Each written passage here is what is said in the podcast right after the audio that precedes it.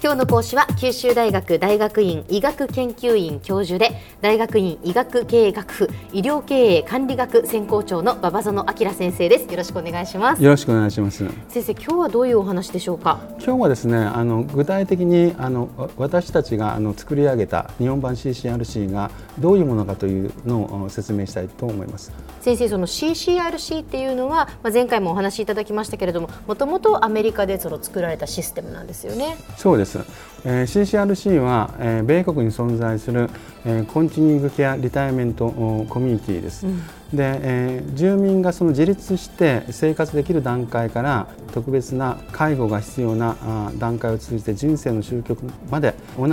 えー、コミュニティで、えー、住居生活介護看護医療サービスを総合的に提供していくサービスですね。つまり aging in place という同じ場所で、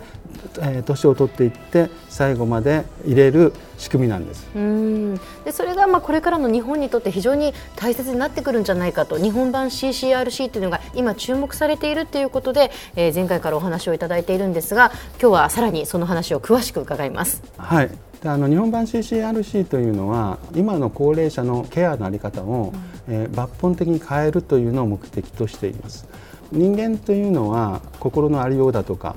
いうのが非常に大事になってきますから、うん、あのそこにアプローチするようなケアをやらないとやっぱり高齢者も幸せにならないし、うん、あの高齢者が幸せでなければ家族も幸せでないし、うん、それからそのその人たちを支援する人たちもなかなか、えー、自己肯定感が持てないだろうというふうに思うんですね。はいえ。ー、で何が大事かというとやっぱり理念が大事であると。はい高齢者がまあ何を望むかというと、うん、できるだけ病や障害を避けて自分でできることは自分でして、うん、まあ、自立して生活していくことをまあ望んでいますね。はい。だけどなかなか今、えー、希望が満たされない、これはまあ要するにその日本の障害を持つ高齢者のお世話というのはあの嫁さんに委ねられていて福祉施設に入所させると後ろ指を刺されてしまったと、うん、ところがその、えー、1973年に老人医療無料化が起こってですね病院に入院させるということであれば同じことであっても周囲が許容したんですね。うん、でそれでそのどんどんどんどんその老人病院が建てられていって、うん。地域で高齢者をケアするということはなくなって、病気を持ったあるいは障害を持った高齢者ずっと病院に入ってそこで最後まで亡くなるというですねそういうその病院完結型の人生を送るようになったんです。しかし一貫して日本の高齢者はそういうようなケアのされ方を歓迎していたわけではないんですね、みんな自宅で亡くなりたいというふうにまあ思ったわけですね。でその長期入院が、まあ、何があの、えー、悪いかというと、まあ、結局のところ寝てるとこところと生活しているところが同じであると、えー、それから管理されていると、えー、そういうのがあってですねあの肺葉症候群えー、体も動かさないし話もしないと 頭も使わないと、えー、不活発になって、えー、あのどんどん機能が衰えていくことを言います。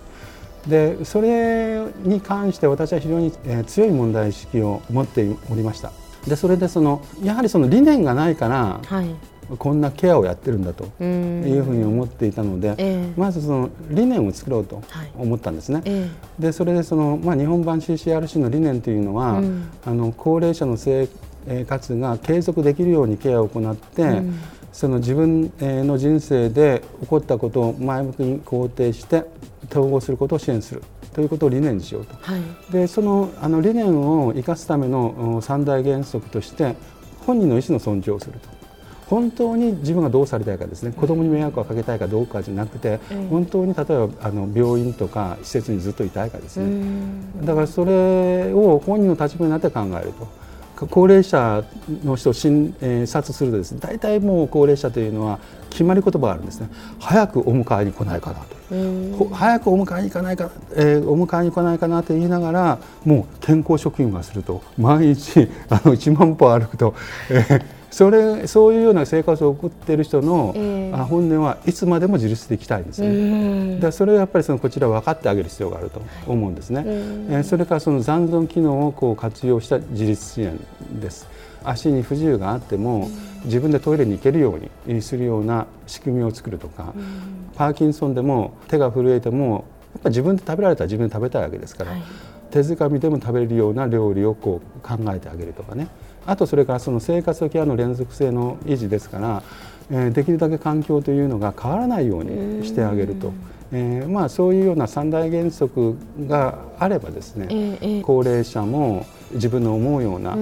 終末期を送れるのではないかと思います。でそのためにはですねえーと、ハードと、まあ、ソフトというのが、まあ、あるんですがハードはですね自立している時の住まいと支援があったらなんとか自立できる人の住まい、えー、それからまあもうほとんど自分で動けなくなった住まいというのは別々にいると思うんですよね。えー、適切な住まいがいてでそしてそれに対して生活支援健康支援介護医療サービスを提供するその複合施設というのがいると思うんですね。ええ、でこの2つをネットワークで結んでですね、うん、地域包括ケアシステムといって、まあ、地域で、えー、全てのケアに必要なサービスを完結できる、えー、機能を満たすということでですね高齢者のケアができる。でまあ今はどちらかというとその予防というのがお金にならないので、えー、予防というのは進められてませんが、うん、あの予防もやると。それからやっぱりそのどうしても今心に対するケアとしては薬が重視されてますけれども、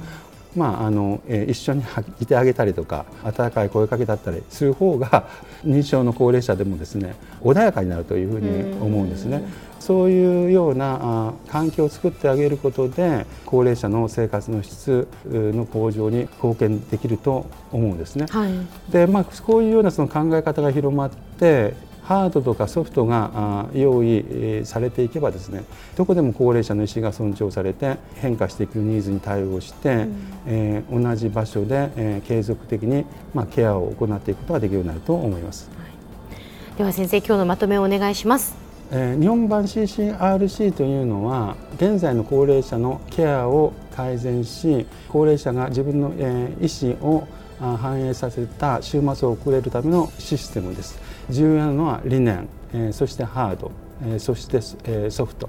それとやはりその社会がこの日本版 CCRC が大事であるというふうに考えてくれることだと思います。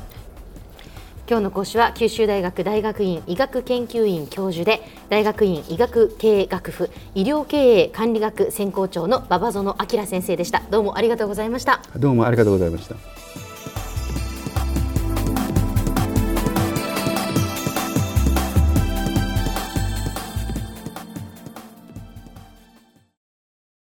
ゾクゾクグイグイメラメラつながる。ゾワゾワ。ハラハラ。メキメキ。つながる。ズキズキ。モワモワホカホカつながる。キリキリ。ザワザワ。キュンキュン。ガンガン。ワクワク。ウズウズドキドキ。ルンルン。バクバク。九州人のいろんな気持ちつなげます。九州から輝こう。キラキラつながる。 QTnet